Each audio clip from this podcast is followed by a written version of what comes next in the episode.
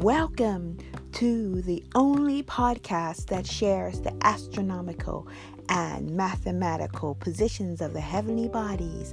This is sky astrology. No, not astrology. This is sky astrology via astronomy.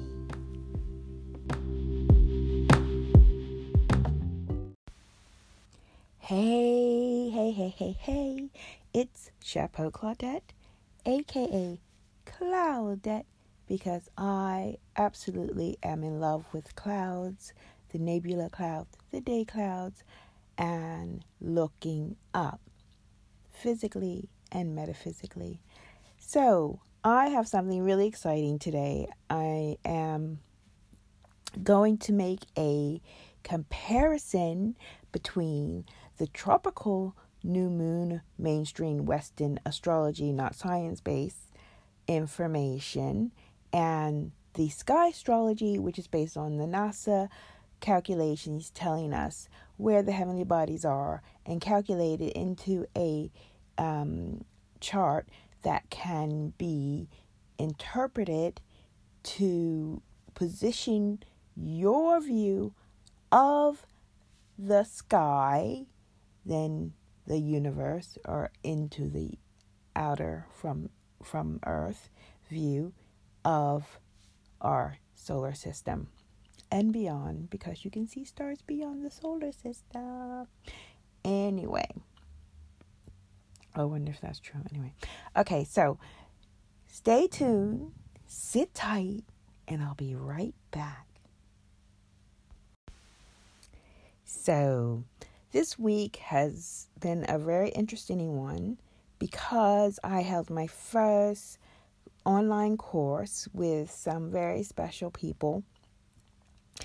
And it was apparent to me that the information that I've been sharing for the last two years and that I want to continue to share is really important in this time and space. Um, what I also did this week is that I took the time and to you know kind of go beyond my usual tolerance of listening to uh, mainstream astrology readings. But as part of my research and being open-minded i decided to listen to a few youtubers uh, astrologers who are on youtube however you want to call them who have a heart a huge following I'm not going to re record this because actually the third take. Um, and I was so disturbed. Firstly, they talk about what's happening in the sky right now, which is like not true.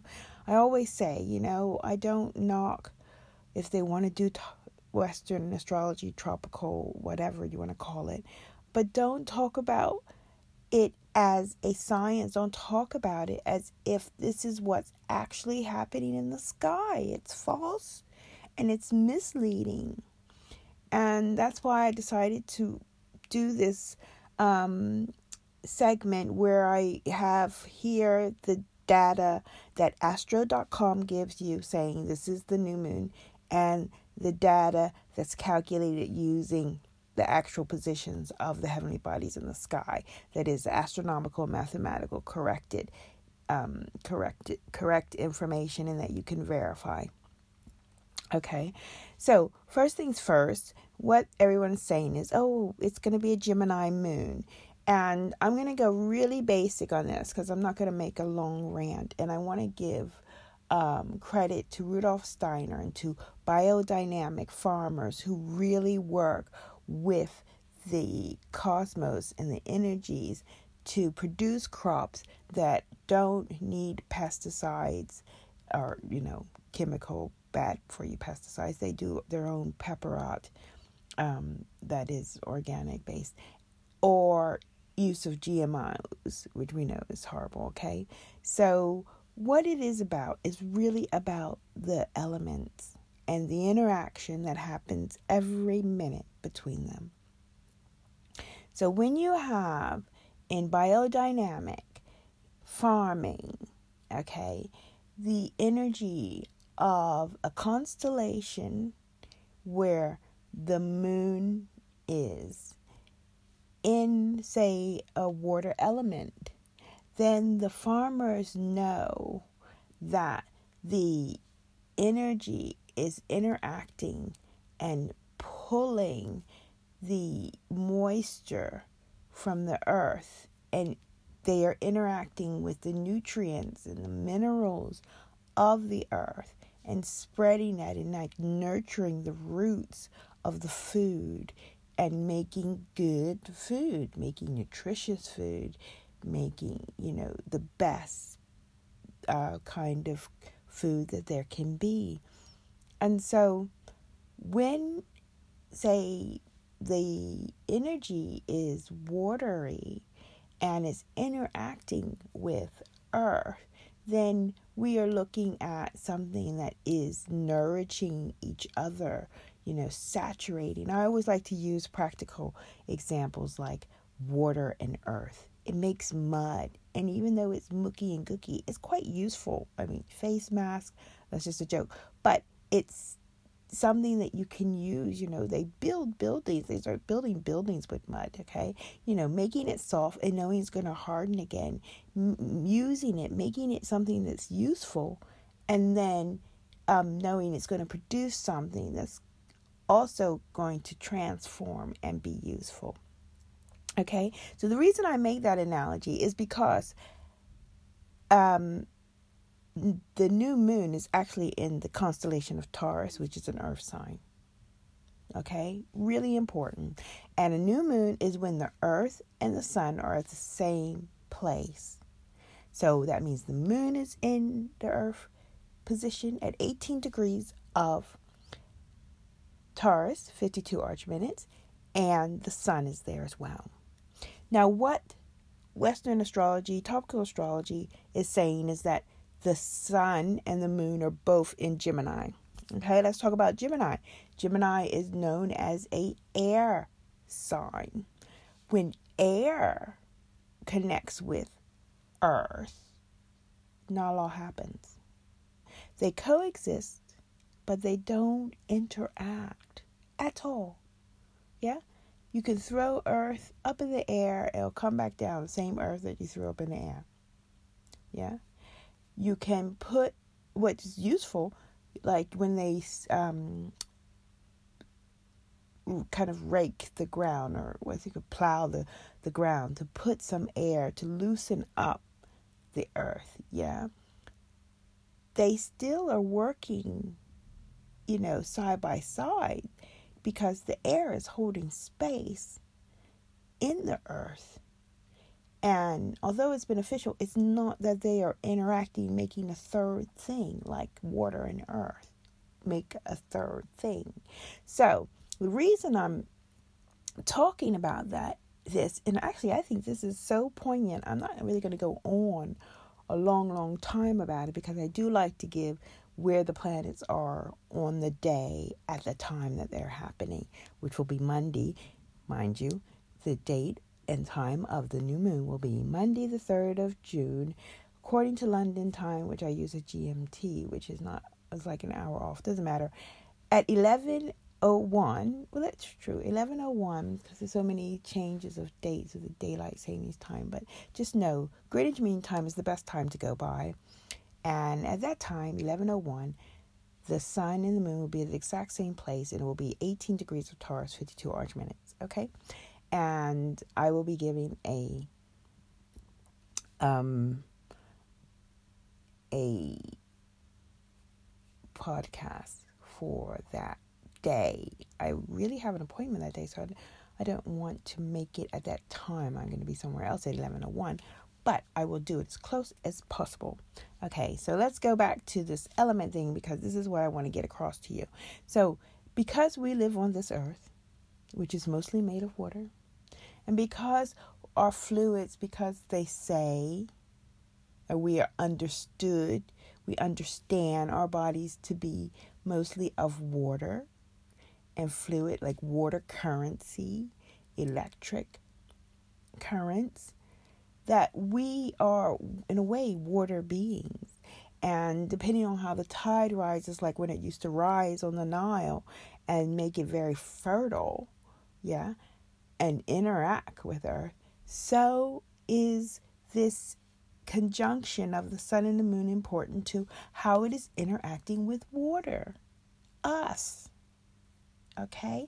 So you want to put, you know, us, these earthlings, in the position of the water element in this case scenario. And then you have the sun and the moon both in Taurus, in Earth. What's going to happen? There's going to be an interaction. It's an opportunity to interact, to get messy, to make some mud, and maybe build something or do something, which is really important to understand at this time because Taurus is a very big constellation. It has the Pleiades star system in it. It's been observed, you know, from the beginning of time. There's drawings of it in caves. So obviously, it is a very important time of the year to own that energy and own that power. And when you're conscious of that power, that is the beginning of entertaining what you're going to do with that power. So here you have the Western astrology, the non scientific astrology saying, oh, it's in air. And whatever they want to tell you and read into it, the way air and water, us, is interacting is totally different than the way water and earth is interacting. Now, water and earth interact when there's a third element in play. Otherwise, what air, sorry, sorry, air and earth interact when it's a third party play. Air and um, water don't. That's why you have water bubbles.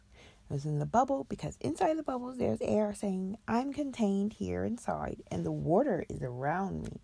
We don't, we aren't not interacting. We are coexisting. And I'm very happy to even take my little bubbles down deep into the water.